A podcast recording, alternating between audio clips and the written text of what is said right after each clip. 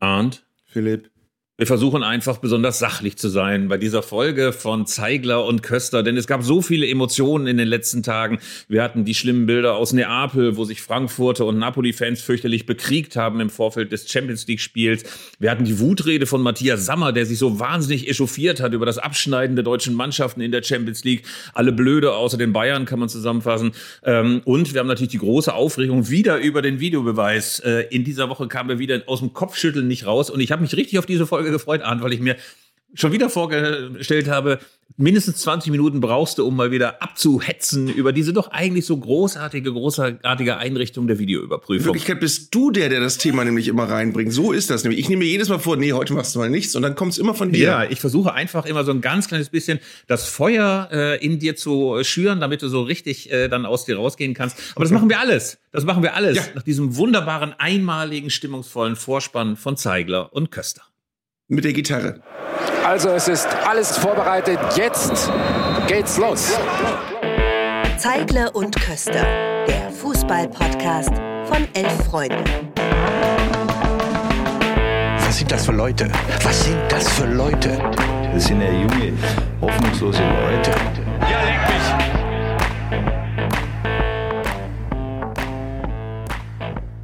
Also, lieber Arndt, deine Bühne. Ich fange damit an, dass ich eine äh, Zuschauerzuschrift bekommen habe zu meiner Fernsehsendung von jemandem, der mit mir auch über den Videobeweis äh, diskutieren wollte. Und der hat einen total spannenden, eine total spannende Anregung gehabt, äh, die auf Anhieb erstmal komisch klingt, aber eigentlich ist sie vollkommen logisch. Der hat gesagt, warum macht man es nicht eigentlich einfach so, dass der Videoassistent sich die Szene auch nur einmal angucken darf? Weil wenn er die, wenn er die 20 Mal gucken muss, kann es ja nicht klar erkennbar sein, was da passiert. Dann ist seine Meinung ja gar kein großer Gewinn. Ähm, nur einmal drauf gucken lassen, guck, und dann äh, fragen, so, jetzt bist du dran. Und wenn der dann sagt, ich hab, kann es auch immer noch nicht sagen, dann, dann ist es einfach keine Sache, wo der eingreifen sollte. Finde ich ganz, ganz großartig, zumal wir in der Woche, unter der Woche eine ganze Menge Beispiele hatten, wo man sich wirklich an den Kopf gepackt hat. Also bei mir war es äh, das Handspiel von Benjamin Henrichs äh, von RB Leipzig. Also ich gönne den Leipzigern wirklich alles, alles Schlechte dieser dieser Welt, das muss man so klar sagen. Aber bei diesem Handelfmeter gegen Man City habe ich gedacht, ey, was ist das bitte schön? Also, der steigt zum Kopfballduell hoch. Er wird von hinten quasi äh, unabsichtlich angeschossen. Was soll er bitte schön machen? Also, da habe ich mich gefragt, müssen wir in Zukunft sämtlichen Abwehrspielern die Hände auf die Rücken binden, wenn die in einem Strafraum unterwegs sind, weil immer so ein ganz kleines bisschen die Hand raushängt, weil immer natürlich man mal mit dem Arm schlackert, wenn man mal eine Verteidigung macht. Also ich kann das überhaupt nicht nachvollziehen, wie sich der Fußball entwickelt hat. Und dazu muss ich eben auch sagen, jetzt bin ich bei der großen Wutrede, dann habe ich diesen Schiri-Obmann oder den Videobeweis Obmann Jochen Drees gelesen, der glaube ich in der Sportbild oder im Handelsblatt oder in der Bäckerblume ein Interview gegeben hat, in dem er gesagt hat, ja, wir sollten mal gucken, dass wir das Ursprüngliche am Fußball nicht verhindern, dass wir den jetzt nicht so sehr technisieren. Und dann habe ich echt gedacht, Alter, du bist der, der mit deinen Kumpeln diesen ganzen Videobeweis, diese ganze technische Überwachung des Fußballs total in die Grütze geritten hat. Ey, halt doch einfach mal den Mund wenigstens und klugscheiß nicht nur rum und sag, ja, da müssen wir mal gucken, dass wir den Fußball bewahren. Ich behaupte mal, dadurch, dass es den Videobeweis gibt und in der Form, wie es ihn gibt, ist der Fußball auf unerträgliche Art und Weise technisiert worden. Ich werde bis weit nach meinem Tod wahrscheinlich lamentieren, dass ich finde, dass es einfach wirklich das A und O sein muss bei jeder Handspielentscheidung, dass du den Schiedsrichter auf dem Platz entscheiden lassen musst, war Absicht oder nicht. Weißt du mal, wenn du dir genau die Szene anguckst, die du ansprichst, da kommt natürlich überhaupt niemand drauf zu sagen, ja, der hat den Arm da absichtlich so rausgefahren, um sich einen Vorteil zu verschaffen. Und allein wenn du da schon sagst, nee, das war keine Absicht, dann kannst du sagen, okay, dann war es auch kein Elfmeter. Und das, da, da muss, muss der Schiedsrichter sich das vielleicht einmal am Monitor angucken, okay, aber dann sagt er halt wirklich, nee, komm, solche Elfmeter wollen wir nicht. Und äh, es gibt immer mal Bestrebungen, diesen Video, ähm, die Handspielregelauslegung dahingehend auch zu vereinfachen, dass man sagt, die Absicht muss wieder eine größere Rolle spielen. Das hatten wir ja gerade erst vor einem Jahr.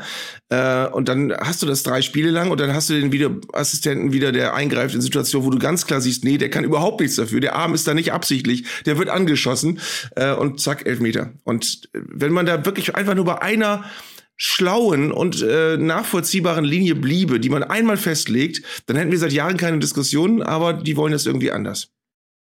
Lieber Arndt, du weißt, dass ich dir ein sehr, sehr langes Leben wünsche, aber wo du gerade sagst, bis weit nach deinem Tod, ich finde die Vorstellung extrem reizvoll, dass du vielleicht so mit 110 den Löffel abgibst und dann du so ein Grab auf irgendeinem so lauschigen Bremer Friedhof hast und dann äh, immer, wenn die Leute vorbeikommen, die vielen Fans, die an dein Grab pilgern werden, die werden dann immer mit so einer Tonbotschaft, die du noch kurz vor deinem Tod aufnimmst, zum Thema Videobeweis belästigt. Also immer, wenn jemand vorbeigeht, Bewegungsmelder wird es ja wahrscheinlich damals immer noch, äh, dann noch immer geben, zack, immer gibt's noch eine Wutrede von dir, eine Minute, die sich jeder Grabbesucher von dir anhören muss. Fände ich total reizvoll. wir dürfen allerdings bei allem Zorn und bei aller Wut über den Videobeweis nicht vergessen, dass wir die deutschen Mannschaften nicht aus ihrer Verantwortung entlassen können. Da bin ich ganz bei Matthias Sammer äh, zur kurzen Erklärung. Der bekam bei einer dieser Übertragungen, ich glaube bei der letzten bei Leipzig, einen totalen Wutanfall und zeterte über die deutschen Mannschaften, dass man nicht so weitermachen kann, dass wir immer nur auf die ausländischen Mannschaften geguckt haben und uns nicht mehr auf unsere deutschen Tugenden und Stärken besinnen.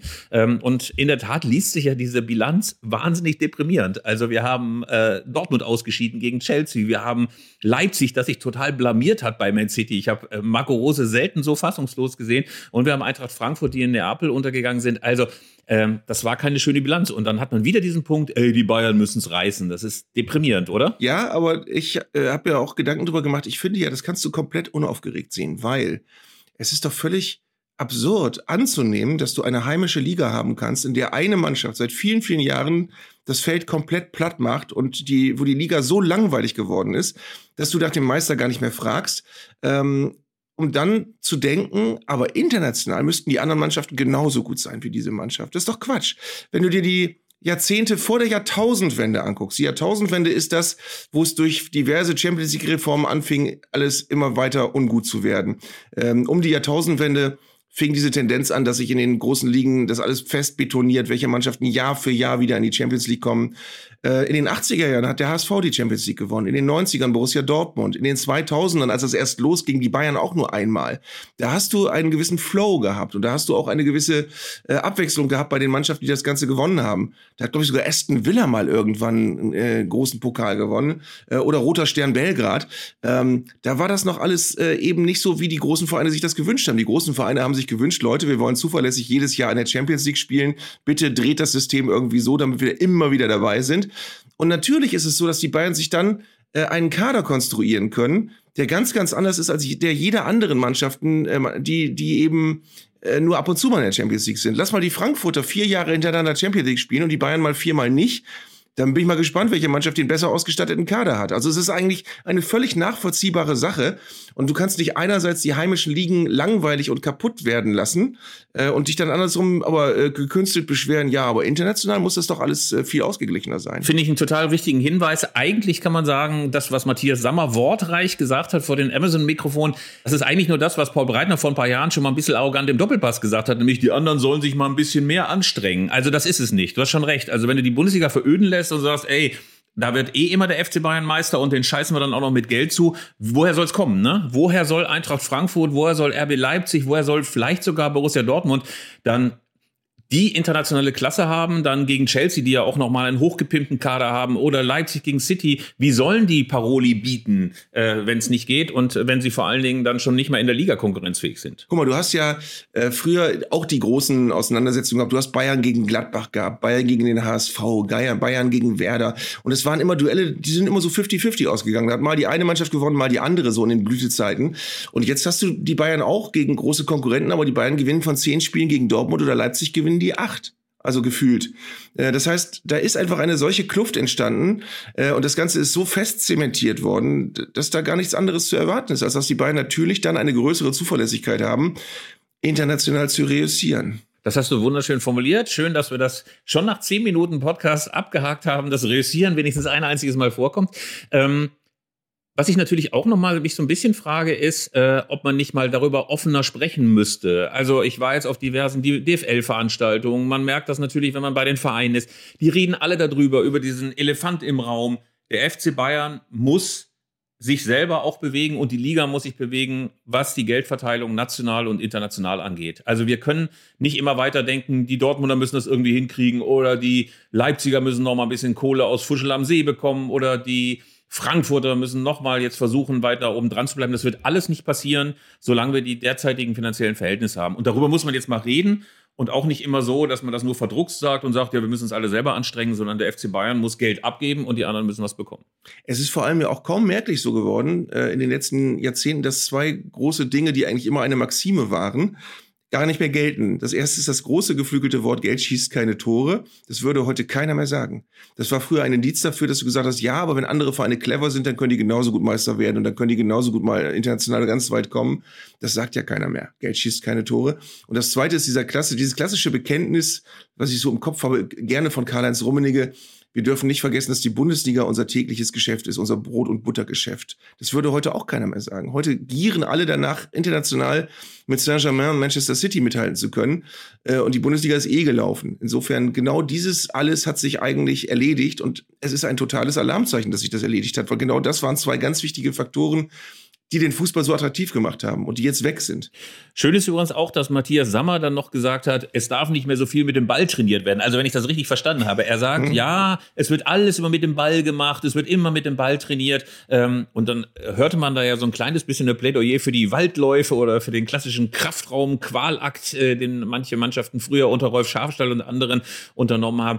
Also ich kann mir nicht vorstellen, dass pures Kraftgebolze, äh, pure Athletik äh, und diese quasi 80er Jahre Methoden des Trainings, dass die jetzt die große Lösung für die deutschen Probleme sind. Also Matthias Sammer sagt ja, ey, die Physis stimmt nicht und wir konnten körperlich nicht dagegenhalten gegen Man City. Das konnten wir früher immer als deutsche Mannschaften. Das kann es doch nicht sein. Also, dass du Trainings, Trainingseinheiten abwechslungsreich gestaltest, dass du schaust, dass du die Spieler nicht langweilst, dass du sie technisch und taktisch forderst, das ist doch irgendwie naja, eine Binsenweisheit. Äh, da kannst du doch jetzt nicht anfangen, wir machen jetzt wieder Baldläufe die ganze Zeit. Es ist auch äh, im, Übrigen ja ziemlich kurzsichtig so anzunehmen, dass das Ganze ein Bundesliga-Problem ist, weil in England hast du es doch auch, da, könnt, da wirft doch auch niemand Manchester United vor. Ihr seid aber ganz lange schon in der Champions League nicht mehr im Finale gewesen. Ähm, oder den anderen Verein Chelsea, äh, ihr seid im Moment auch ganz weit davon weg, ins Champions League-Finale zu kommen das ist halt eine, eine Entwicklung und wenn du dann so übermächtige Vereine hast wie ähm, Gut, in England, Manchester City, die haben wenigstens noch Liverpool so ein bisschen auf Augenhöhe.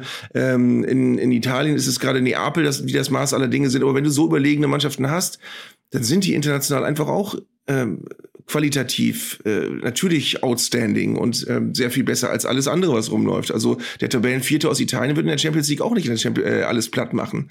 Das wirst du nicht haben und ebenso wenig hast du so in der Bundesliga, dass das RB oder oder äh, guck mal dahinter ist Freiburg, Bayer Leverkusen ist eine Mannschaft, die man immer wieder mit der Champions League in Verbindung bringt. Eintracht Frankfurt, das sind alles Vereine, die sind in der Bundesliga gut aber auch nicht so gut, dass sie die Bayern an die Wand spielen können. Ähm, nur an einem extrem guten Tag. Und die können natürlich gegen die ganz großen Mannschaften nicht bestehen. Jedenfalls nicht in zwei Spielen. Das hast du ja in Leipzig gesehen. In einem Spiel, die so ein bisschen in Schach halten, äh, die Großkopferten. Das klappt noch, aber in zwei Spielen äh, das ist pure Wahrscheinlichkeitsrechnung, dass du das einfach nicht schaffen kannst. Und es war ein deprimierender Auftritt. 7 zu 0 hat Man City gegen RB Leipzig gewonnen. Wie gesagt, Marco Rose völlig entgeistert darüber, äh, wie die Mannschaft da aufgetreten ist und wie gut Man City war, insbesondere Erling Haaland natürlich mit seinen fünf Buden. Du hast eben Neapel erwähnt und das ist ein deprimierendes Kapitel gewesen, schon im Vorfeld, aber auch am äh, Mittwochabend, äh, nicht nur weil Eintracht Frankfurt ausgeschieden ist, sondern weil es auch erwartete Ausschreitungen gegeben hat. Und äh, ich bleibe da, bin ich ganz ehrlich, etwas ratlos zurück. Also wir rekapitulieren noch mal ganz kurz. Es gab endlose juristische Finden ähm, und Urteile vorher. Es war die Frage, dürfen Eintracht Frankfurt-Fans überhaupt nach Neapel reisen? Zuerst gab es ein generelles Verbot von Auswärtsfans, dann gab es zum Schluss ein Betretungsverbot und ein Verbot nur für Anhänger aus dem Großraum Frankfurt, was ja auch noch mal lächerlich ist bei so einem Club wie die Eintracht. Ähm, aber dann gab es eben auch im Vorfeld des Spiels Ausschreitungen. Es gab Bilder in sozialen Medien von Jagdszenen, von einem brennenden Polizeiauto. Wir sahen auf der einen Seite Neapel-Fans mit ihren Motorradhelmen, auf der anderen Seite, ähm, die Sturmmasken der Frankfurter Anhänger. Und ich bleibe da wirklich, ich weiß nicht, wie es dir geht, ratlos zurück. Weil einerseits ich dieses juristische Theater vorher widerwärtig fand, weil es klare Regularien gibt, aber auch, dass dann Frankfurter hinfahren und man hat das Gefühl, nur auf die Gelegenheit gewartet haben, dass es Ausschreitungen oder Angriffe von Neapel-Fans gibt. Also ähm, da weiß man gar nicht, was man denken soll. Wir haben jetzt uns so häufig äh, lobend über Eintracht Frankfurt geäußert, die ja mal diesen Titel Randalemeister hatten und den jetzt äh, ähm, seit Jahren versuchen abzuschütteln, gute Arbeit leisten, ein Verein, der sportlich fantastische Arbeit leistet, ähm, äh, vorbildlich für alle Vereine, die nicht Bayern München sind, ist das, was Eintracht Frankfurt macht. Ähm, Und dann hast du aber eben immer diese Ereignisse. Und dann kommen ja, und das ist wahrscheinlich das, was, was dich auch so äh, ratlos macht, es kommen ja immer die gleichen Dinge. Also erstens äh, gibt es immer ähm, eine Spaltung der Fanszene zwischen den Vernünftigen, die sagen, ja, aber die gehören nicht richtig zu uns. Es gibt aber wiederum keine klare Abgrenzung. Also du hast trotzdem diese Leute ja immer dabei. Und vor allen Dingen, so wie man sagt, Haters gonna hate, musst du eben auch sagen, Randalierers gonna randalier. Wie willst du die daran hindern, irgendwo einzufallen? Ähm, ohne Polizeipräsenz kannst du das nicht machen. Du kannst sie nicht einfach rumlaufen und machen lassen. Mit Polizeipräsenz führt es genau zu dem, was wir gesehen haben. Also eigentlich musst du mittlerweile dich äh, bei, bei manchen Spielen auf bürgerkriegsähnliche Zustände einstellen. Äh, ist so, die, die zerlegen ganze Straßenzüge, wenn, wenn, wenn du sie lässt. Und auf der anderen Seite kannst du es nicht eindämmen, weil du kannst ja keine Panzer schicken. Also es ist, äh, was willst du machen? Es ist, es ist eine völlig unheilvolle Entwicklung. Du kannst sie auch nicht an der Grenze abfangen. Das geht auch nicht. Ähm, und dann gibt es halt immer wieder unsere beiden, äh, also unsere Positionen und die der Hardliner. Dann, wir wollen ja auch nicht, dass da ähm, Repressalien ohne Ende dann ergriffen werden, um sowas schon im Keim zu ersticken. Das kannst du auch gar nicht. Das heißt, die Maßnahmen sind von vornherein, wie du sagst, widerwärtig. Aber du weißt auch nicht, was du stattdessen machen sollst. Und das ist eben äh, die, diese Lehre, vor der wir jetzt gerade wieder stehen. Ich glaube nach wie vor, dass du auch bei solchen Spielen Fans in den Griff bekommen kannst. Ich halte das nicht für völlig klar und für völlig unausweichlich, dass es bei so einem Spiel Neapel gegen Frankfurt zur Ausschreitung kommen muss. Natürlich braucht es Polizeikonzepte, klare und gute Polizeikonzepte und nicht dieses Hin und Her, wie wir es vorher erlebt haben. Aber man muss sich natürlich, finde ich, auch als Frankfurter Eintracht, auch als Fanszene der Eintracht fragen, was denn da gestern passiert ist und wie sehr man, muss man ja auch mal sagen, Vorurteile bestätigt hat. Also ich war einer der ersten, der gesagt hat, ey Leute, so kann das nicht sein, dass du Frankfurter unter Generalverdacht stellst, dass du von vornherein sagst, ihr dürft da einfach nicht nach Neapel reisen. Warum raubt ihr diesen Anhängern die Möglichkeit, in Neapel dieses großartige Champions League-Spiel zu sehen? Und gleichzeitig sind das natürlich total ätzende Bilder, wenn du dann da Frankfurter Eintracht-Fans siehst, die da durch die Straßen marodieren. Man kann immer sagen, ja, die ersten Attacken, soweit man das jetzt aus diesen Social Media Bildern überhaupt erkennen kann, gingen von den Napoli-Fans aus, die Busse wurden beschossen, äh, aber man muss auch eben sagen, als Frankfurter Eintracht musst du dich dann fragen, warum lässt du dich so provozieren? Warum suchst du selber nochmal diese Ausschreitung? Ist das eine gute Sache, in einer italienischen Stadt durch die Straßen zu ziehen und Polizeiautos anzuzünden? Also da bleibe ich echt ratlos zurück. Nicht immer, aber in diesem Fall sehr. Hm. Es kommen wirklich auch immer, wie du sagst, es kommen ja immer diese Kindergartenreflexe. Das war, die anderen haben aber angefangen, kommt immer gerne. Und eben auch manchmal, ja, ist es denn überhaupt sicher, dass es Eintracht-Fans waren? Vielleicht waren es ja gar keine Eintracht-Fans. Wir wollen jetzt auch nicht mit dem Finger auf die Eintracht-Fans zeigen. In dieser Szene waren sicherlich auch natürlich die Napolitaner auch beteiligt und genauso schuld äh, an der Gesamtsituation. Aber ähm, ich glaube immer wieder, und äh, das ist möglicherweise eine sehr naive Vorstellung, aber wir brauchen eine Selbstregulierung der Fanszene. Du brauchst viele, viele, viele mündige und gute und coole und vernünftige Fans, die dann sich gegen solche Leute stellen und sagen, wir wollen nach wie vor Europacup-Reisen haben, wir wollen nach wie vor tolle Fanerlebnisse haben äh, und ihr macht uns das kaputt. Das hat es ja ansatzweise gegeben, als die FC Köln-Fans in Nizza randaliert haben. Da hat es ja schon doch eine deutliche Abkehr gegeben von diesen Leuten, die die, die, die Krawalle verursacht haben im Stadion. Ähm, das ist in meinen Augen das ein einzige, einzige, einzige, was überhaupt helfen kann. Dass es wirklich innerhalb einer Fanszene eine laute Stimme gibt und eine laute Bewegung gibt von Menschen, die sagen, wir wollen damit nicht in Verbindung stehen und wir wollen, dass ihr das lasst und wir wollen nicht, dass ihr in unserem Namen äh, oder im Namen unseres Vereins da so vorgeht und wir wollen wirklich weiterhin unseren Verein international unterstützen können und ihr macht uns das kaputt. Ich würde vielleicht sogar mal ein paar Forderungen an alle Seiten formulieren. Also das allererste ist, wie du sagst, dass jetzt nicht sofort wieder die Diskussion losgeht, härtere Gesetze, mehr Knüppel aus dem Sack gegen Anhänger. Wir haben in den vergangenen Jahren immer wieder erlebt, dass das überhaupt gar keine Wirkung hat. Jede Form von Repression hat immer nur mehr Beharrungswillen und mehr Gewalt durch Anhänger hervorgebracht. Ich halte diese ganze Diskussion darüber, dass jetzt alles verschärft werden muss, mehr Überwachung, mehr Repression, mehr Gefährderansprachen und was es da gibt, für völlig redundant und nutzlos. Das Zweite ist aber, dass wenn Fans sagen, die Polizei soll uns das selber machen lassen, dass Fanszenen wirklich in Verantwortung sind. Also, dass sie sagen, wir müssen diesen Dialog mit den Gewalttätern führen, aber dieser Dialog kann nur das Ziel haben, dass man sagt, Leute, mit uns nicht. Also mit uns funktioniert das nicht, dass ihr in irgendwelche anderen Städte fahrt und die in Schutt und Asche legt. Das Dritte ist, glaube ich, aber auch ganz, ganz wichtig, dass die Vereine klare Positionen beziehen und sagen, pass mal auf, liebe Freunde, so kann es nicht weitergehen und äh, das dürft ihr nicht in unserem Namen machen. Ich glaube aber, dass man auch trotz allem Und auch eingedenk der Situation, wie sie in Neapel war, dass es trotzdem klare Regularien geben muss, dass nicht einfach gesagt wird, ey, Gästefans gar nicht mehr in andere Städte, sondern es muss einen neuen Weg geben mit guten, klaren Polizeikonzepten einerseits, mit einer Fanszene, die sich selber reguliert und Clubs, die eine klare Position vertreten. All das habe ich eigentlich vermisst. Insofern gibt es jetzt, finde ich, wenn man sich dieses Champions League-Spiel anguckt, Neapel gegen Frankfurt eigentlich nur Verlierer, aber eben auch klare Ableitungen, was jetzt passieren muss. Ich finde, man muss ganz klar machen, dass das eben nicht irgendeine Facette der Fankultur ist, was wir da sehen. Das hat nichts mit Leuten zu tun, die irgendwo hinfahren und sich auf ein Spiel freuen und aus einer Laune heraus werfen die mal eben einen Stuhl, weil es sich gerade so ergeben hat, sondern die sind ja nicht interessiert an dem Fußballspiel, die sind nicht interessiert an einem geselligen Beisammensein mit Fußballfans, sondern die fahren ja genau hin, um das zu machen. Und damit haben sie quasi keine Schnittmenge mit den Fans, äh, die wie du und ich zu so einem Spiel fahren würden,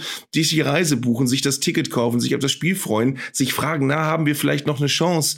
Äh, mal gucken, wie Neapel so ist. Vielleicht gibt es da ein paar nette Kneipen, wo wir vorher hingehen können. Wo können wir denn eigentlich essen? Äh, wie sind die Neapolitaner so drauf? Können wir uns mit denen so ein bisschen äh, austauschen? Ähm, äh, wie wie sieht's drumherum aus? Das, das bunte Fan miteinander. Ähm, Natürlich hat das immer ganz viel auch mit Rivalität zu tun und mit sportlicher Rivalität und auch damit, dass man sich mal durchaus äh, verbal äh, die, behagt miteinander. Aber das, was die da eben gemacht haben, äh, die wir jetzt in den Tagesthemen dann sehen, das sind eben äh, ich, ich will nicht diesen biederen Spruch, das sind keine Fußballfans bringen, weil es sind trotzdem irgendwie Fußballfans, aber es hat eben nichts mit einer wert, äh, wertigen Fankultur zu tun, was die machen, sondern es ist eine eigene äh, Perversion dessen, was Fans irgendwann mal angefangen haben, bei Auswärtsspielen zu veranstalten, wenn sie, wenn sie schlecht drauf waren. Ähm, und das ist, das ist wie eine, eine eigene Abart der Fankultur. Und äh, Deswegen muss man das komplett unterscheiden. Man kann nicht sagen, eigentlich wollten die alle auch nur ein Spiel gucken und dann ist es halt ein bisschen entglitten, sondern nein, die sind da hingefahren, um, um, um das zu tun, was wir gesehen haben. Insofern ist es jetzt sehr, sehr spannend zu sehen, ob es jetzt innerhalb der Fanszene der Frankfurter Eintracht zu Diskussionen kommt und darüber, wie man eigentlich in Zukunft in Europa und anderswo auftreten will. Ähm, was mir uns auch nochmal aufgefallen ist, so im Nachklapp der Champions League, wie volatil bei manchen Fanszenen und in manchen Clubs so die Stimmung ist. Also ich erinnere mich, dass wir in den letzten Wochen auch bei vergangenen Aufnahmen zu Zeigerlancaster von Borussia Dortmund geschwärmt haben. Ey, zehn Bundesliga-Siege in Folge, Edin Terzic, der gebürtige und natürliche Nachfolger von Jürgen Klopp. Ey, was ist das für eine geile Truppe geworden? Julian Brandt, überhaupt alles super, super, super. Und dann genügt ein Auftritt bei Chelsea, wo sie verlieren und dann ein 2 zu 2 im Derby gegen den FC Schalke und sofort kommen extrem viele missgünstige Leute wieder aus dem Löchern. wieder typisch. Ja, oder, ey, was ja. soll das denn bringen, wenn du eine Truppe hast, die sich ausschließlich aufs Weiterkommen in der Champions League fokussiert und danach implodiert? Das kann doch wohl nicht wahr sein. Also sowas las man ja. Und dann habe ich so gedacht, ey, man hat es auch als Trainer und man hat es als Mannschaft und man hat es auch als Club manchmal mit seinen Anhängern nicht so leicht, wenn sofort das Gemose anfängt. Ich meine, zehn Siege hintereinander. Ey, was ist das bisher für eine Rückrunde für den äh, BVB? Das ist ja unfassbar. Und dann wird jetzt gemosert. Ne? Kann doch wohl nicht wahr sein. Was ist mit der Truppe los? Derby-Versager. Ne? Ich ja. plädiere ja in solchen Fällen immer, immer, immer für Augenmaß. Ich meine, wenn du zehn Spiele hintereinander äh, gewinnst, dann kann es ja nicht sein, dass du nur dann richtig gut bist, wenn du die nächsten zehn auch gewinnst, sondern dann ist das ein Wert für sich und natürlich verlierst du auch mal wieder irgendwann ein Spiel. Natürlich, oder du spielst unentschieden im Derby, natürlich ist das weniger gewesen als erhofft und natürlich ist es auch ärgerlich gewesen und natürlich schmälert es jetzt auch die Titelträume, die du hattest, äh, die aber immer noch da sein dürfen, ruhig. Aber ähm, es ist doch normal. Es ist doch, also es ist, es ist eigentlich eher nach wie vor immer noch eine, eine tolle Entwicklung zum Positiven hingewiesen, die Borussia Dortmund gemacht hat. Weil dieses wankelmütige nach zwei Spielen verlierst du immer eins und gewinnst dann wieder zwei und verlierst dann wieder eins, das hast du ja im Moment nicht mehr bei dem Verein. Dass du mal in Chelsea verlierst ähm, und da auch nicht gut spielst, das hast du auch immer mal wieder. Also das, äh, das, das, das musst du als, als, als, als Normalität einfach auch anerkennen und du musst es auch respektieren können, um dann in Ruhe weiterarbeiten zu können. Es nützt nichts, wenn du immer wieder Leute vom Sockel stößt, äh, weil du jetzt 2-2 im Derby gespielt hast äh, und nach fünfmal bejubelst du sie wieder. Im Übrigen auch psychologisch interessant, weil die Spieler und die Trainer du willst ja zu denen eine Nähe und eine Identifikation. Aber wie, willst, wie sollst du dich denn als Spieler äh, fühlen, wenn du zehn Spiele gehypt wirst ohne Ende und wenn du zweimal wieder verlierst, wirst du wieder behandelt wie der letzte Volltrottel, der ohnehin nichts gebacken bekommt. Das kannst du doch alles nicht ernst nehmen. Also du musst einfach immer wieder gucken, wie ist das große Ganze? Bist du als Borussia Dortmund eine Mannschaft, die jetzt auch auswärts Chelsea platt machen muss? Oder bist du einfach eine Mannschaft, die das in der Liga gut macht und auch eine Meisterschaftschance hat und du musst das eigentlich als das Positive sehen? was so die implodierende Euphorie angeht, müssen wir jetzt aber auch mal kurz einen Abzweig in die dritte Liga machen. Wir erinnern uns, zumindest meine Seite war voller Middendorp-Euphorie beim SV Meppen, als der verpflichtet wurde. Ich habe manchmal sagen, halb Twitter angezündet mit dem Thema Ernst Middendorp betritt deutschen Boden. Ernst Middendorp äh, bringt den SV Meppen wieder zurück ins Klassenhaltspiel. Äh, und dann haben sie auch noch in Elversberg beim Spitzenreiter 2 zu 2 gespielt. Und ich dachte, ey, Ernst allein jetzt, der kann über Wasser gehen und der heilt durch Handauflegen Meppener Wunder. Und dann Heimspiel gegen den SC Verl unter der Woche. Ich hatte gar nicht mitgekriegt, dass jetzt schon dritte Liga wieder läuft. Und dann verkacken sie. Dann verkacken sie einfach. Es stand schon nach 60 oder 65 Minuten 0 zu 3 zur Halbzeit. Pfiffe, Ernst Middendorf ratlos auf der Trainerbank. Und ähm, wie soll ich sagen, ich bin selber ein bisschen enttäuscht. Also ich war kurz davor zu schreiben, oh, ein Blinder und hey, warum holen sie den denn? Der war so lange außerhalb von Deutschland unterwegs. So. Also meine Euphorie ist so ein bisschen implodiert. Ja, du kennst ihn doch, dir ist er doch wirklich sehr, sehr, sehr vertraut als, als Arminia-Fan. Und du kannst doch jetzt wahrscheinlich schon abwarten, wenn die jetzt das nächste Spiel verlieren und im übernächsten vielleicht auch nicht gut spielen, dann fängt er doch wieder an, die Kontrolle zu verlieren und seltsame Interviews zu geben, mit Presse nicht mehr zu reden, wenn die jetzt was Negatives schreibt. Das kannst du doch jetzt schon absehen eigentlich. Ähm, ich finde im Übrigen, ohne ihm jetzt Unrecht tun zu wollen. Ich habe jetzt so die ersten Interviews von ihm als Mappentrainer gesehen.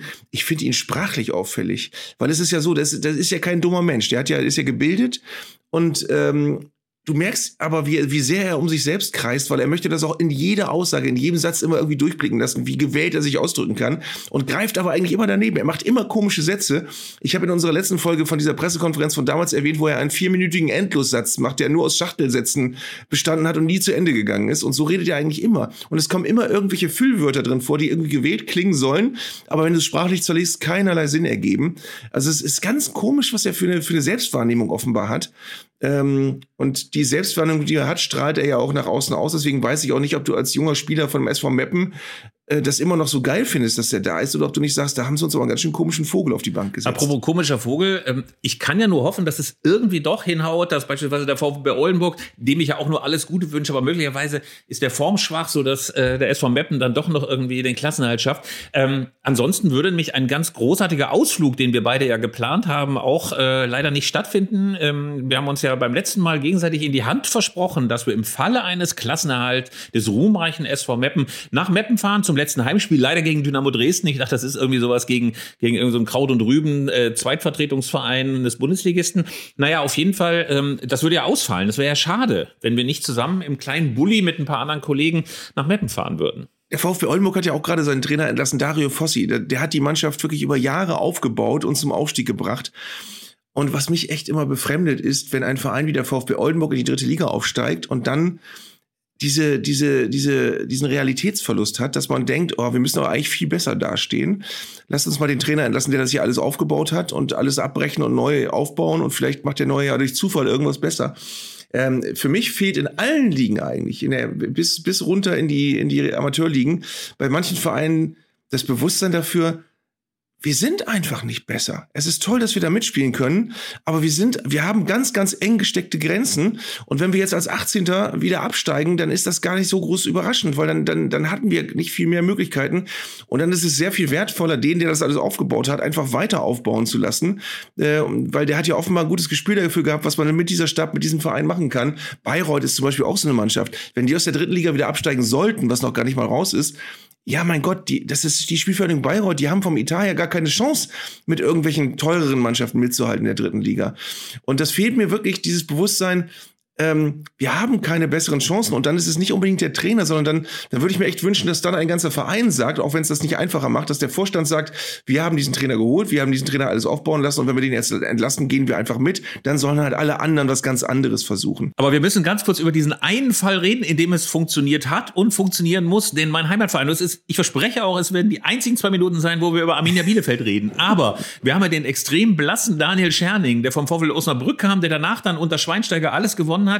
Den haben wir rausgeschmissen oder ähm, ja, heißt wir, ähm, also der Verein hat den rausgeschmissen und als Nachfolger ist Uwe Koschinat gekommen und ich möchte mal sagen, es war einer dieser unfassbar raren, großartigen, fantastischen Arminia-Momente, nämlich dieses 3 zu 1 gegen den Spitzenreiter SV Darmstadt 98. Ich kann mich seit eineinhalb Jahren nicht mehr erinnern, dass ich irgendwie vorm Handy saß und laut gejubelt hat, das Handy angeschrien habe, weil Arminia Bielefeld macht noch das 2 zu 1 in der 91. Minute und dann durch Fabian Klos. Ja, und vor allen Dingen wie? Alter, ich hatte Gänsehaut, ich hatte Gänsehaut. Und äh, wir müssen uns das ganz kurz mal anhören. Nicht ich habe die schönsten Worte dafür gefunden, sondern der legendäre Radio Bielefeld-Reporter Uli Zwietz. Wir hören mal ganz kurz rein. Nochmal ist es Lasme. Und dann nochmal der Schuss. Ins Tor! Ins Glück! In den Winkel von Kanuric! Dropkick! Was für ein Traumtor in der 90. Minute! Und das ist verdient! Lieber Arndt, wir haben gerade Uli Zwetz gehört und man muss echt sagen, Uli Zwetz ist der allergeilste Reporter der Welt und aller Zeiten. Ähm, es gab Jochen Hageleit, es gab Kurt Brumme, es gab Werner Hansch und viele andere, aber Uli Zwetz ist, möchte mal sagen, der größte lebende Arminia-Fan, gleichzeitig, dadurch, dass er Reporter ist, irgendwie auch zur Neutralität verpflichtet. Und er ist halt so, dass er gerne schon mal Tor brüllt, wenn noch gar kein Tor gefallen ist. Er hat einmal gegen Dresden oder gegen Halle oder gegen Zwickau, wurde die Sendung unterbrochen. Man hörte nur Uli Zwitz, Tor für Arminia, Tor für Arminia, da ist das Tor. Und alle hocken schon so und dann zwei Sekunden später, nein, Glanzparade, Glanzparade. Ey, und alle schon, yeah, alle lagen auf dem Teppich, haben sich halb ausgezogen, umarmt, raus auf dem Balkon in Hillegossen oder Oberdissen.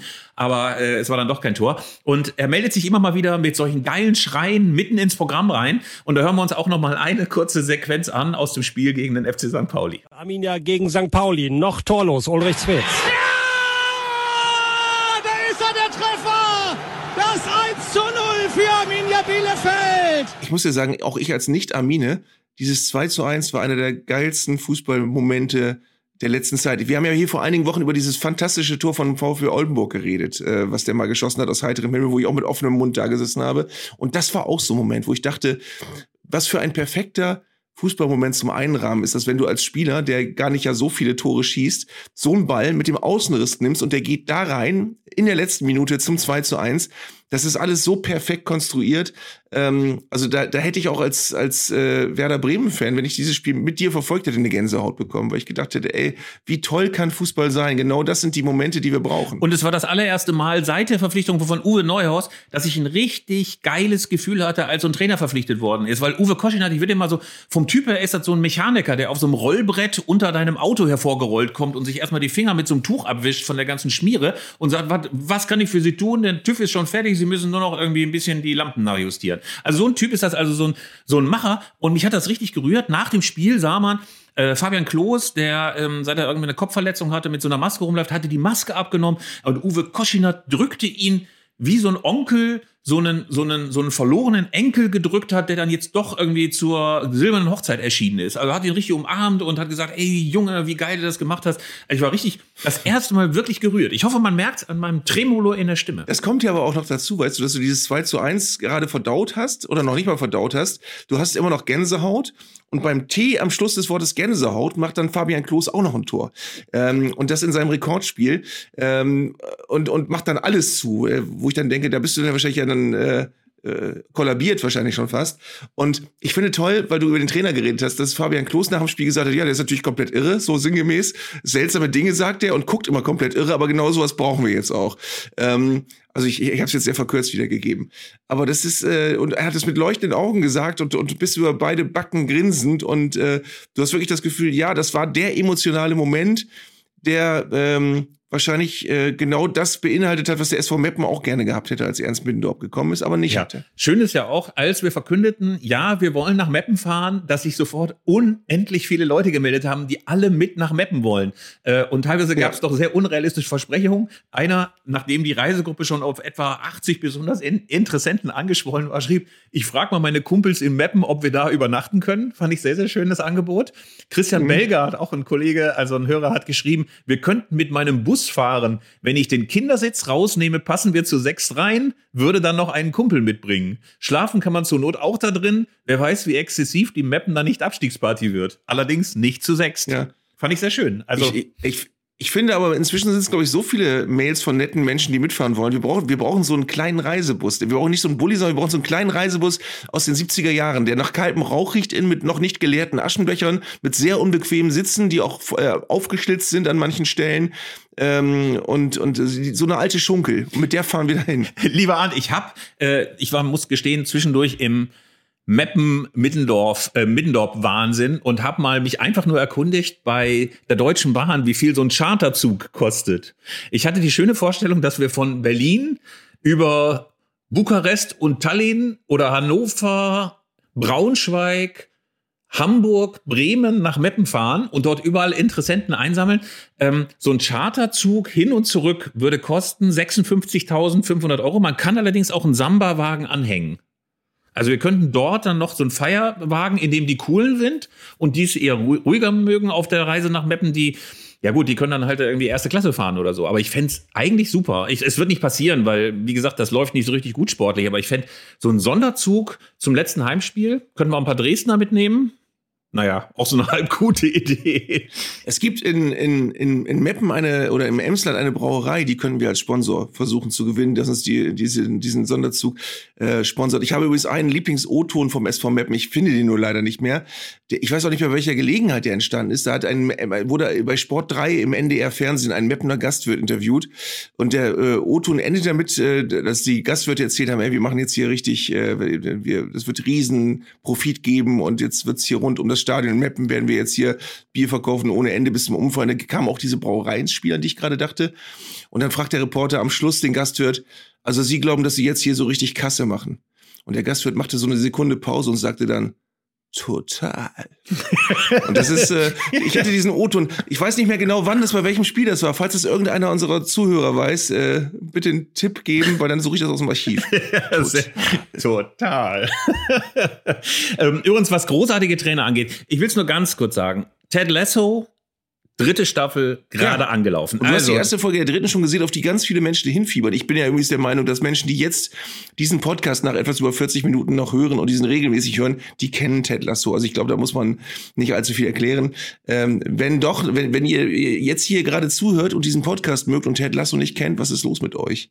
Also da, da müsst ihr mal ran. Aber äh, erzähl mal, die erste Folge hast du gesehen und? Also ich will es jetzt nicht zu sehr spoilern, aber ich fand zumindest, äh, die erste Folge kann noch ein kleines bisschen Schwung aufnehmen nehmen. Also wir sehen natürlich diese Nathan West Ham Geschichte, wo mir nicht so ganz klar ist, warum Nathan jetzt plötzlich so ein Unsympath ist. Der war ja vorher so ein bisschen spackiger Assistent, ganz am Anfang nur Hütchenaufsteller oder Zeugwart. Er wurde dann zum Co-Trainer befördert, aber hat jetzt so eine etwas merkwürdige und ein bisschen künstlich wirkende Privatfehde mit Ted Lasso und der ganzen Firma am Laufen. Äh, Rupert, der Ex-Gatte der gegenwärtigen Präsidentin von Ted Lassos Club, ähm, der ist jetzt West Ham-Besitzer und will natürlich nach wie vor einfach nur seiner Ex-Gattin schaden. Aber das ist auch so ein bisschen merkwürdig, weil er eigentlich ja schon eine neue Freundin hat oder eine neue Lebensgefährtin. Also das ist alles so ein bisschen komisch. Was ich am allerliebsten mag, sind eigentlich die Szenen von Ted und äh, seinem ähm, Co-Trainer Coach Beard, und äh, Roy, ähm, dem dritten Assistenten, der auch immer nur ein bisschen fies guckt und einen unfassbaren Bartwuchs hat,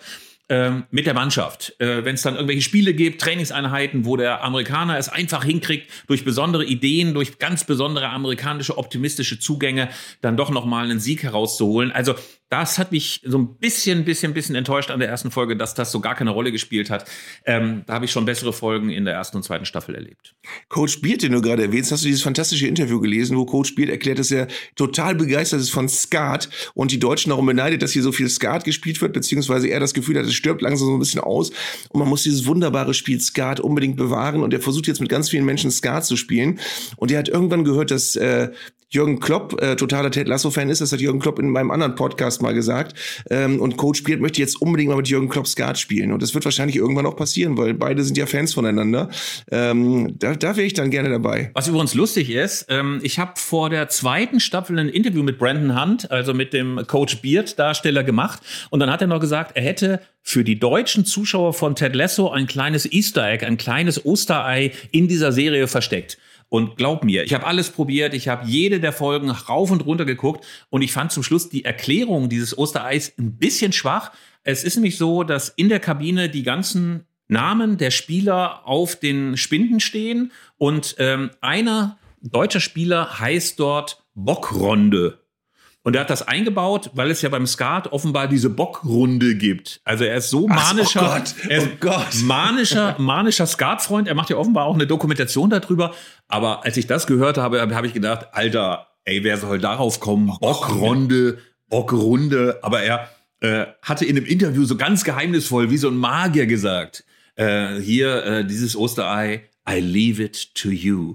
Und Alter, ich habe alles durchgeguckt, ich habe alles durchgeguckt. Ey, und zum Schluss sagte er in irgendeinem komischen Interview, ja, ich habe für alle Skatfreunde einen Spieler Bockronde genannt. Noch nicht mal Bockrunde, sondern Bockronde. Also das war nicht zu lösen, das Rätsel. Sag mal, du kriegst doch für elf Freunde ein Interview mit dem Hauptdarsteller, ne? Hast du mal Äh, erzählt? nicht mit dem Hauptdarsteller. Ich habe ein bisschen zu dick aufgetragen. Also mit Brandon Hunt werden wir sprechen und wir werden hier im Podcast mit ihm sprechen. Also wenn die Leute nicht nervt, dass Ah, er okay. Englisch Ach, spricht, schön. werden wir mit Brandon Hunt hier nochmal äh, alles durchhecheln. Serie. Er ist ja auch der, der in der Serie quasi der Experte ist. Und ich fand das total geil am Anfang. In der allerersten Folge sitzen die beiden ja im Flugzeug, fliegen nach einem von Amerika nach Mhm. England und da liest der auch diese ganz klassischen englischen Taktikratgeber, während äh, Ted Lasso die ganze Zeit nur irgendwie noch, glaube ich, im ähm, Abschiedsschmerz von Amerika ist, schafft er sich schon mit so geilen englischen Spezialbüchern dann äh, die englische Taktik drauf. Also das ist eigentlich eine sehr, sehr schöne Serie und wir sind ganz sicher, dass die Folgen 2 bis 25 oder wie viele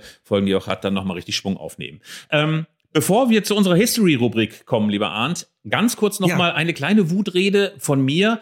Und zwar nervt mich momentan schon wieder wahnsinnig dieser Taktiksprech. Und was mich besonders nervt, ist, ähm, der VfL Bochum hat ja gewonnen beim ersten FC Köln.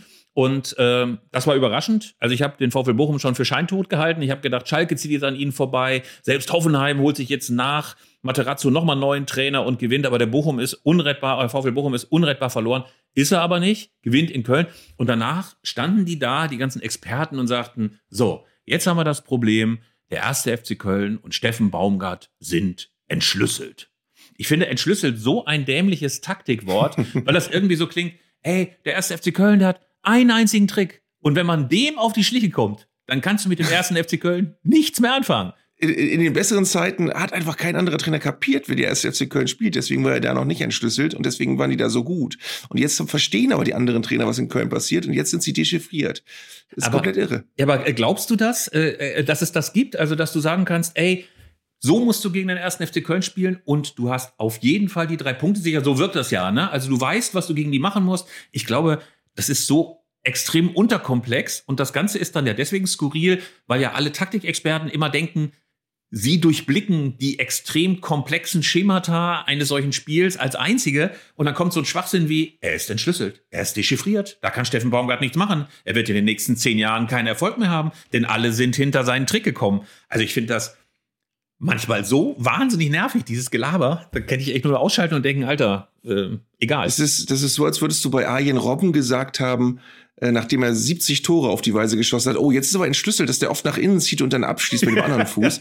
Ja. ähm, das, äh, und jetzt haben wir endlich ein Mittel dagegen, weil jetzt wissen wir, was der macht. Der hat die Tore aber weiterhin gemacht. Ähm, in Wirklichkeit hat es das in den 60er Jahren schon gegeben, als die Bundesliga anfing, dass du als Trainer überlegt hast, okay, was kann der Gegner besonders gut, was machen wir denn mal dagegen? Und wenn das funktioniert hat und du hast einfach mal ganz crazy Gerd Müller in doppelte Manndeckung genommen, oh, dann hattest du ja die Bayern dechiffriert. Also es ist, es ist völliger Unsinn. So einfach funktioniert Fußball ja nicht. Nee, definitiv nicht. Und ich merke einfach, dass ich inzwischen so viele Begriffe, also eine richtige Allergie dagegen entwickelt habe. Wenn ich höre Schienenspieler, ne, also dann denke ich ein bisschen wie bei der Deutschen Bahn oder, oder, oder die Box statt Strafraum oder statt 5-Meter-Raum. Auch mm, verkaufst du keine Chicken Nuggets. Also, Hast du äh, mitbekommen, als, als Julian Nagelsmann neulich Joker ins Spiel gebracht hat? Er meinte aber keine Einwechselspieler, sondern er meinte eine Position. Ich glaube, links hinten, der, der Joker links hinten bei ihm.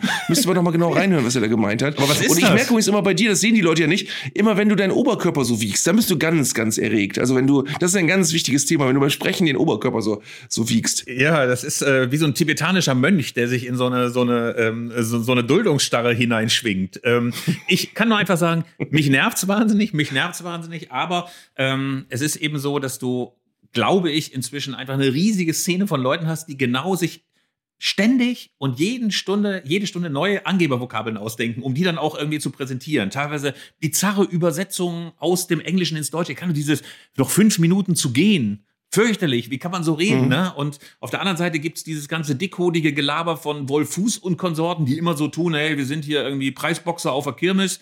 Äh, oder du hast halt, ähm, ja, diese, diese Taktikfüchse. Ne? Weißt du, was ich die, die schlimmste Formulierung finde? Und das Schlimme ist, ist, sie kommt von einem Kommentator, dessen Namen ich nicht nenne und den ich total mag. Aber der sagt in jedem Kommentar 15 Mal, oh, jetzt sind sie aber wieder zurück in der Show. ja, Arminia Bielefeld ist wieder in der Show. Jetzt muss er seine Mannschaft wieder in die Show bringen. Das ist, oh, das ist anstrengend. Ich empfehle als Gegengift einfach Uli Zwetz, ursprüngliche Begeisterung. Ich habe Uli Zwetz schon mal auf der Bielefelder Alm erlebt, wie er rechts kommentiert hat und links noch die Faust geschwungen hat, um Arminia anzufeuern. Das ist äh, Lokalradio, wie ich es liebe. Also der beste Reporter aller Zeiten, äh, Uli Zwetz, hört mal rein bei Radio Bielefeld. Wir kommen zu unserer History-Rubrik und es sind 50 Jahre her. Weißt du noch? Der Fußball vor 50 Jahren. Wir haben das Jahr 73, glaube ich, schon in jeder Hinsicht fußballkulturell und fußballergebnistechnisch gewürdigt. Aber eins haben wir noch vergessen. Und das ist der FC Sunderland im FA Cup 1973. Und was da passiert ist, da hören wir mal ganz kurz rein. A deep one again. Watson is right in there. So too is Hallam. And Porterfield! Oh, Porterfield has scored! And Sunderland, the underdogs, are in the lead. Greeny as Sunderland crowd them out. Greeny, the high one in, and Terry going in, and a great save, and a goal. No! My goodness, I thought Laramie got that one. He has now played nearly two minutes of injury time, and again the bench is urging everybody to go back, and Sunderland have done it. Stokoe can't believe it. Ich weiß über dieses Spiel ein bisschen was, war bei Sunderland. Ähm, damals der, äh, ich glaube, er war Libero, Dave Watson gespielt hat, der später zu Werder Bremen gewechselt ist. Und der war, glaube ich, einer der Helden des Spiels. Das ist ein totaler klassischer englischer Libero alter Prägung gewesen, der ähm, dann später zu Manchester City gewechselt ist und da seine besten Zeiten hatte. Ähm, und der hat äh, der gehört zu den vielen, vielen englischen Spielern, diese traurige Geschichte, die jetzt unter Demenz leiden, was ganz, ganz viele Spieler betrifft, die man damals so als die Haudegen, die äh, notfalls auch eine Betonkugel wegköpfen köpfen würden, äh, bezeichnet hat. Dave Watson war auch so ein Spieler, den du ständig, der hat auch in dem Spiel, glaube ich, auch einen blutigen Kopfverband gehabt. Der hat, glaube ich, in jedem Spiel einen blutigen Kopfverband gehabt. Ähm, und Werder Bremen hat ihn geholt, ganz trauriges Kapitel, hat im zweiten Spiel bei München 1860 eine rote Karte gesehen, wurde acht Spiele gesperrt wegen Tätlichkeit, hatte Heimweh und wollte dann nicht mehr spielen und ist dann wieder zurückverkauft worden. Ähm, nach Southampton, glaube ich. Ähm, und äh, war ein fantastischer Libro. Der hat 82 dann noch mit im hohen Fußballalter noch mal eine WM gespielt und war ein, danach wieder englischer Nationallibero. Und Werder ist ohne ihn dann abgestiegen. Deswegen ist das so eine, so eine Figur, die, die eine ganz merkwürdige Rolle in Werders Vereinsgeschichte spielt. Hat nur zwei Bundesligaspiele gemacht. Ähm, und bei Sunderland war ja damals wirklich so der, der, der, der totale Turm in der Schlacht hinten in diesem Spiel. Äh, und das war, das bezeichnet er bis heute ähm, also seine Frau führt seinen Facebook-Account oder die postet immer so Erinnerungen an ihn und er war in dem Spiel wohl echt einer der Helden von Sunderland und ist so einer der ganz großen Helden äh, dieses Spiels. Und ich habe dieses Spiel tatsächlich auf Langspielplatte, den Kommentar. Also es ist so ein, ein ganz äh, ikonisches Spiel des Vereins, ähm, was dort bis heute einen, einen, einen großen, großen Stellenwert hat. Der FC Sunderland ist ja vielen Leuten inzwischen ein Begriff, weil es diverse Netflix-Serien über ihn gibt oder diverse Serien, wo äh, das stetige Streben Streben des FC Sunderland nach dem Aufstieg, der dann aber meistens in einem weiteren Abstieg endet, ähm, noch dokumentiert wird. Ganz großartige Einblicke, anders als diese ganzen künstlichen Dokumentationen, die wir über Borussia Dortmund, über Manchester City gesehen haben, sieht man dort verzweifelte Manager, man sieht die Fans, man sieht äh, einen Besitzer, der nicht weiß, was er mit diesem Club anfangen soll. Also das sind großartige Serien. Ähm, die Fans wurden ja hinterher oft verspottet von Sunderland. Immer wenn die in gegnerischen Stadien spielten, skandierten die, we saw you crying on Netflix. Wir haben euch heulen sehen auf Netflix. Also das war äh, möglicherweise ein unschöner Kollateralschaden. Aber dieses Spiel 1973, da erinnern wir uns noch einmal zurück, das war wirklich ein unfassbarer Außenseitersieg. Es ging gegen Leeds United, die damals wirklich State of the Art waren, großartige Mannschaft und sie waren 250 zu 1 Außenseiter in diesem Spiel und sie gewannen durch ein Tor von Ian Porterfield. Es gibt ikonische Szenen hinterher. Man sieht den Trainer Bob Stockow, der immer seinen Hut auf hatte und der auch in diesem Moment des größten Jubels seinen Hut nicht abziehen wollte und äh, auf dieses Spielfeld lief, 50 Meter glückselig, ganz Wembley explodierte, die ganze Sunderland-Kurve. Also großartige Szenen, kann man sich auf YouTube auch nochmal angucken. Also das empfehlen wir unbedingt. Und was mir dann nochmal so aufgefallen ist, Arndt, dieser FA Cup ist einfach ein Mythos. Äh, man darf ja auch nicht vergessen, es ist der wirklich erstens größte rundenbasierte Pokalwettbewerbe im englischen Fußball. Ich glaube, es gab zwischendurch mal fast 770 Mannschaften, die daran teilgenommen hat. Wenn man sich ein bisschen beschwert über die doch sehr, sehr aufgeblähte DFB-Pokal-Hauptrunde, die erste. Ich meine, 770 Mannschaften spielen im FA Cup. Glaube ich, Mhm. gab es zumindest so in der Saison 11, 12 und so weiter. Und es ist wahnsinnig, wahnsinnig lange schon. Ich glaube, 1871, 72 das erstmal ausgetragen. Alter, was für ein Pokal, ne? Also da kann nichts gegen anstinken, was so Vereinspokale angeht. Ach, auch da liebe ich ja diese wirklich, diese vielen, vielen Vereine, die teilnehmen dürfen und die Runden. Du hast dann immer so Vereine wie Port Vale oder Exeter oder ähm, die da, die da wirklich äh, dann äh, manchmal auch vier oder fünf Runden überstehen, aber dann trotzdem äh, immer noch sechs Runden überstehen müssten, um weiterzukommen. Also es ist, äh, oder um nach weit zu kommen. Und ähm, es ist ein ganz toller Wettbewerb. Und das Interessante finde ich, dass in England ja offenbar einfach nur die Tradition besteht, diesen Wettbewerb den halten wir ganz hoch. Das ist unser wichtigster Wettbewerb. Der, der äh, ist immer schon äh, von der Queen, Gott hab sie selig, im Wembley-Stadion äh, beim Finale verfolgt worden. Das Wembley-Stadion war immer der Austragungsort. Und wir haben ja in Deutschland so Phasen hinter uns, wo der Pokal zwischendurch mal völlig äh, gering geschätzt wurde. Also wo wirklich große Vereine mit ihren B-Mannschaften gespielt haben, weil sie auf Pokal irgendwie keinen Bock hatten. Und ähm, irgendwann wurde dann ja, als das Finale Mitte der 80er Jahre nach Berlin vergeben wurde, gesagt, wir wollen das machen wie der FA Cup. Wir wollen, dass Berlin das deutsche Wembley wird und wir wollen, dass der Pokal auch groß wird. Das hat dann auch noch lange gedauert, bis äh, er in Deutschland diesen Stellenwert hatte. Und ich habe auch das Gefühl, wenn du das Finale in Berlin siehst, ist das immer auch so ein, so ein, so ein bisschen möchte gern Wembley. Das ist immer so, wie, ja, wir versuchen das alles auch so ähnlich hinzukriegen, wie das in Wembley schon immer war.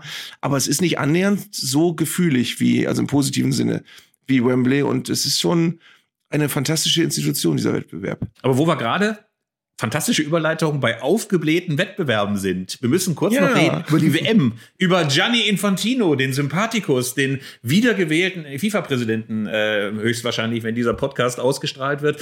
Ähm, und er hat seine Wiederwahl unter anderem damit gesichert, erstens durch extrem gesteigerte Entwicklungshilfe für die kleinen Verbände, wo er sich halt sichert, dass die alle für ihn stimmen, weil er ihnen Geld zuschustert. Und es gibt diese Ausweitung der WM. Also, 48 Teams sollen schon bei der kommenden WM spielen in Mexiko, USA und Kanada. 48 Teams, das bedeutet 32 waren es, glaube ich, bisher. Äh, bis 82 waren es nur 16 Mannschaften. Also wenn man sich überlegt, noch in Argentinien gab es 16 Mannschaften und jetzt gibt es 48.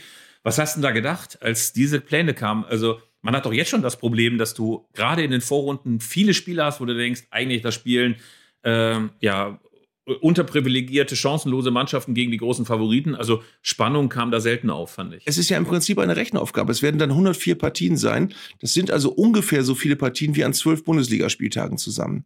Das heißt, äh, äh, das Programm von drei Monaten Bundesliga peitschen die in 40 Tagen durch.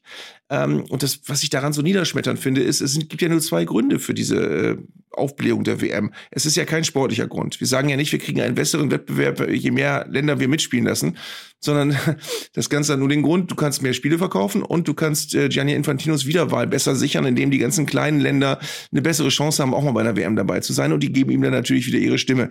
Ähm, und das ist, äh, das, das ist so niederschmetternd, dass sowas Mafiöses einfach so äh, weiter existieren kann, dass die FIFA solche Turniere durch, durchprügelt. Und jetzt haben wir Katar gerade irgendwie mühsam überstanden. Ich will das jetzt nicht schon wieder im Voraus und, und Jahre im Voraus madig machen, aber es ist halt auch wieder der verheerende Eindruck, es geht nicht mehr darum, äh, wie machen wir ein möglichst attraktives Turnier, ähm, im sportlichen Sinne auch sinnvoll, äh, was wir dann durchziehen und wo wir einen würdigen Weltmeister küren in einem ähm, sportlichen Programm, was für die Länder auch gut machbar ist und ähm, wie bringen wir es hin, dass wirklich auch äh, der sportliche Wert auch äh, sich widerspiegelt, indem wir wirklich die besten Länder der Welt da äh, haben, die das ist ja gar nicht mehr der Gedanke einer WM. Die einer WM ist wirklich nur der Gedanke, möglichst viele Spiele in möglichst wenig Zeit quetschen, das möglichst gut zu vermarkten, ähm, Infantino in allem eigentlich äh, durchzuwinken, was er sich in den Kopf gesetzt hat und ähm, ja, letztendlich äh, das Ganze zu einer Verkaufsveranstaltung zu machen, die nichts mehr mit dem ursprünglichen Gedanken hatte, wir küren jetzt mal die beste Mannschaft der Welt, das ist voll spannend, wenn wir das tun. Ich bin, klingt jetzt auch wieder wie äh, unser, unser klassischer äh, Boomer-Vorwurf, äh, ich, ich könnte total gut mit der WM mit 16 Ländern weiterhin leben, die früher in einem Monat stattgefunden hat. Es waren vier Vorrundengruppen, es gab dann eine K.O.-Phase und am Ende hast du nie einen Weltmeister gehabt, wo du das Gefühl hattest, die hatten jetzt einfach nur Glück, sondern es war wirklich immer die beste Mannschaft der Welt, die am Ende auch gewonnen hat. Ähm, natürlich dürfen es von mir aus jetzt inzwischen auch 32 Länder sein. Aber alles, was darüber hinausgeht und was dieses äh, Gruppensystem einfach auch mathematisch so schwierig macht und wo du dann anfangen musst, Gruppen Dritte durchzuwinken, die äh, irgendwie noch, äh, das ist alles Quatsch. Das ist alles unangenehm. Ähm, es ist ja so, dass man auch sieht, dass die Gewichte sich verschieben. Es gibt ja eine große Fehde zwischen dem Europäischen Fußballverband UEFA ähm, und dem südamerikanischen Verband und Infantino. Äh, Infantino hat ganz explizit darauf gesetzt, dass insbesondere Asien und Afrika die großen Profiteure sind ähm, dieser Aufstockung. Also Asien wird ja das Kontingent von vier auf acht Plätze verdoppeln. Afrika darf neun statt fünf Teilnehmer ins Rennen schicken. Also das sind schon massive massive äh, Fortschritte. Andererseits muss man auch sagen, Südamerika statt vier Mannschaften sechs Mannschaften. Und wenn man mal in die WM-Quali in Südamerika guckt, das sind insgesamt nur zehn Mannschaften und von, von denen dürfen sechs teilnehmen. Also eigentlich kannst du dir diese Qualifikation fast sparen und sagen, ey, lass uns rotieren, lass uns mal gucken, dass wir einfach immer unterschiedliche sechs Mannschaften dabei haben. Also da wird so eine Art von WM-Qualifikation ohne eine Art Restspannung völlig ad absurdum geführt. Ja, vor allem, du hast doch bei der jetzigen Austragungs, beim jetzigen Austragungsmodus schon das, das äh, Phänomen, dass du immer schon, wenn die K.O.-Spiele sagen wir mal, im Viertelfinale angekommen sind, dann hast du doch zahlreiche Länder, die an der, an der Gruppenphase teilgenommen haben, schon vergessen. Da gibt's doch dann immer diese Länder, die, wo du dann dachtest, warum sind die überhaupt hingefahren? Also ähm, das sind manchmal eben die, die vermeintlichen Fußballzwerge, die es dann doch noch immer wieder gibt, aber eben auch Länder, die dann so eine desaströse Vorstellung wie Polen abliefern bei der letzten WM oder so, wo du dann denkst, ja gut, jetzt hast du eben mehr von diesen Ländern. Du hast eben, also nichts gegen Polen, bitte wirklich, die haben tolle Fußballer und spielen auch gelegentlich gute Turniere, aber du hast eben immer Mannschaften, die vollkommen wegsemmeln hinten. Ähm, und das ist, äh, davon, davon hast du dann mehr. Du kriegst ja nicht mehr gute Mannschaften, sondern die guten sind ja alle schon dabei. Weißt du übrigens, dass das für mich immer das Zeichen ist, dass die Vorrunde bei einer WM vorbei ist, wenn es eine Großaufnahme vom enttäuschten Robert Lewandowski gibt. Du siehst dann immer irgendwann äh, das Bild zoomt auf Robert Lewandowski und er hat ja diesen ganz klassischen enttäuschten Gesichtsausdruck, den er manchmal hatte, wenn die Bayern aus der Champions League ausgeschieden und immer im roten Trikot der Polen. Robert Lewandowski ist enttäuscht, es hat wieder nicht hinbekommen und wieder ist immer so dieser Subtext. Alle anderen sind halt nicht so geil wie Robert Lewandowski und deswegen hat es für Polen wieder nicht geklappt. Bevor wir zu unseren Hörerreaktionen kommen, wir haben unfassbar viel Post gekriegt. Wir können ja immer nur wieder sagen, Arndt, es ist so großartig, wie unsere ja. Hörer das begleiten. Und auch wenn wir nicht alles beantworten können und wenn wir auch nicht alles äh, hier in der Sendung dann nochmal veröffentlichen können, wir sind extrem dankbar über diese Tausenden, Tausenden übertrieben, diese 10, diese 20, diese dreistellige Zahl an Hörerreaktionen, die wir bekommen. Kurz vorher muss ich noch sagen, ich würde am liebsten jetzt auch noch eine halbe Stunde über Rudi Völler reden, der ja oh ja, der oh junge ja. Reformer Rudi Völler, ey, der jetzt nochmal gefragt wurde, wie er das denn jetzt eigentlich hält, die große Gretchenfrage des deutschen Fußballs, wie hältst du es mit dem politischen Engagement, soll man weiter die One Love Binde tragen? Und Rudi Völler setzte sich hin und sagte, ja, eigentlich wäre ich dafür, dass wir jetzt einfach wieder die Deutschlandbinde tragen, weil, Begründung, irgendwann muss es auch mal wieder um Fußball gehen. Ähm, ich habe gedacht, bei aller Sympathie für Rudi Völler. Ich finde Rudi Völler eigentlich einen total geilen Typen. Ich habe unendlich viele schöne Erinnerungen. Aber man hat das Gefühl, das ist wie Mehltau, der sich über diese Nationalmannschaft legt. Es sind immer genau die falschen Sätze. Ich frage mich, warum hätte Rudi Völler sich nicht einmal beraten lassen können und hätte sagen können, liebe Freunde, für uns ist weiterhin das Engagement wichtig und äh, wir werden uns überlegen, in welcher Form wir das machen. Möglicherweise müssen wir das mehr in die Sportpolitik verlagern. Aber diese Schlussstrichmentalität und zu sagen, ey, jetzt sind wir aber mal richtig auf die Schnauze gefallen mit dem gesellschaftlichen Engagement und mit Menschenrechten und so weiter. Jetzt muss doch einfach mal wieder Fußballthema sein. Ey, das finde ich ist unwürdig und da ist Rudi Völler auch echt extrem schlecht beraten, finde ich, vom DFB. Also er hat eigentlich sich darüber beklagt, dass zu viel über Armbinden gesprochen worden ist, durch die Art und Weise, wie er sich geäußert hat, aber genau dafür gesorgt, dass das jetzt weitergehen wird und dass wir jetzt wieder über die Armbinde reden.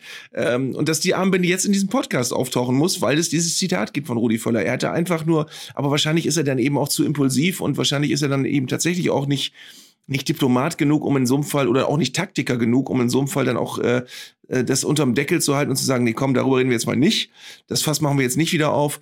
Ähm, aber er macht es auf. Also das Fass ist jetzt wieder offen und wahrscheinlich wird dann jetzt über beim ersten Länderspiel heißt es dann wieder, lass uns mal gucken, was sie für eine Binde haben. Und dann gibt's wieder das Hin und Her. Dann gibt's wieder die Leute, die sagen, ja, genau, richtig und endlich nicht mehr diese One-Love-Scheiße. Und dann gibt's die Leute, die sagen, jetzt sind sie aber eingeknickt. Das heißt, diese Diskussion haben wir jetzt zuverlässig äh, ins äh, nächste WM-Jahr oder ins nächste Fußballjahr transportiert. Ja, furchtbar, furchtbar, furchtbar. Also, darüber regen wir uns aber in der nächsten Woche auf. Jetzt äh, kommen wir zumindest noch mal zu ein paar Hörerreaktionen. Und das erste, und diese Frage möchte ich an dich weiterreichen. Julian Hase hat geschrieben, wie steht ihr eigentlich dazu, dass die Berichterstattung in den letzten Jahren vermehrt euphorisch darauf hinweisen, wenn ein Verteidiger eine gelungene Defensivaktion ausgiebig wie ein Torerfolg feiert? Haltet ihr das für angemessen, Abwehraktionen im Grunde genauso viel, dass die genauso viel wert sind, oder seht ihr darin einen übertriebenen neuen Trend? Ich tendiere zum Letzteren, sagt Julian Hase. Ähm, ich bin da unentschieden. Ich finde zum Beispiel diese Grätsche von Delicht äh, gegen PSG, das fand ich schon ganz geil. Also hast du so gedacht, äh, das hätte ich auch gefeiert. Weißt du, wenn du denkst, das ist schon ein Tor für PSG, äh, großer Fehler von Jan Sommer und dann schaffe ich es nochmal mit so einer Monster- und Jahrtausendgrätsche den Ball da wegzuhauen. Also ich fand es schon ganz gut. Also ich konnte es auch verstehen, dass er dann sich hat feiern lassen von den Mitspielern. Wie ging das dir? Ich finde völlig richtig, dass du auch die Wertschätzung denen entgegenbringst, die eben nicht die Letzten sind, die den Fuß hinhalten, wenn der Ball über die Linie rollt, sondern dass du eben das Ganze wirklich als Mannschaftssport wertest und äh, eben so eine gute Torwartleistung würdigst und äh, eine gute Verteidigerleistung würdigst. Äh, das hat dann wieder das Problem, dass du natürlich eigentlich nicht nur Tore und ähm, ähm, Grätschen werten darfst, sondern was macht dann ein armer Achter? Weil der nicht viel grätscht weil der auch selten Tore schießt, die gehören eben auch zur Mannschaft. Also ich finde halt wichtig, dass es ein Mannschaftssport ist, aber es sind eben ganz viele kleine Faktoren und dazu gehört vielleicht dann eben auch das Feiern einer Grätsche, die dafür sorgen, dass du, dass du ein Spiel auch beeinflusst, dass du auch die Wahrnehmung eines Spiels und eines Spielers beeinflusst. Und insofern äh, finde ich auch, man sollte nicht irgendwelchen Modeerscheinungen hinterherlaufen und jetzt anfangen, jede Grätsche zu feiern, aber wenn es wirklich eine richtig, richtig wichtige Aktion gab, dann sollte man das auch wahrnehmen und auch so benennen dürfen, finde ich. Ich mag das auch an englischen Stadien oft, äh, wenn dann Szenenapplaus gibt für eine besonders gelungene Grätsche, vielleicht auch mal für einen besonders harten Einsatz. Also dafür ist ja Fußball dann doch immer auch zu sehr Kampfspiel und ähm, finde ich auch manchmal zu ungut auf Tore fixiert. Es kann ja manchmal einer 90 Minuten lang nur Fahrkarten schießen. In der 91. Minute drückt er dann noch einen Ball rein und alle feiern ihn und sagen, ja, da stand er da, wo ein Torjäger halt stehen muss. Insofern ist das auf jeden Fall schön, wenn es da eine andere Form von Wertschätzung gibt. Ja. Jetzt verabschieden wir euch und wünschen euch ein ganz großartiges Fußballwochenende. Und ich hoffe natürlich, dass der SV Meppen noch drei Punkte holt im nächsten Spiel und wir ganz eventuell doch ins Emsland fahren zu unserer großen Saisonabschlussfahrt. Über Tallinn. Und du hast nicht aseptisch gesagt? Und wir haben, ich weiß gar nicht, ob wir tatsächlich gesagt haben. Das müssen wir jetzt alles checken lassen. Und wir freuen uns auf eure Zuschriften und äh, auf das Gitarrenintro der nächsten Folge. Philipp, es war wieder schön mit dir. Wunderschön. Bis dahin, Naht.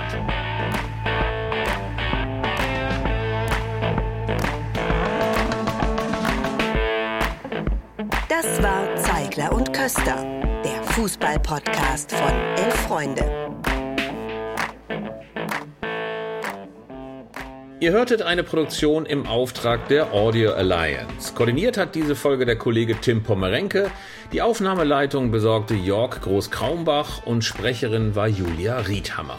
Für das Design des Podcasts war Lukas Niehaus verantwortlich. Die Öffentlichkeitsarbeit lag in den vertrauensvollen Händen von Franziska Schmidt und die Podcasts bei Elf Freunde werden von Luis Richter koordiniert. Am Mikrofon saßen bei Köster und Zeigler, wenig überraschend, Philipp Köster und Arndt Zeigler.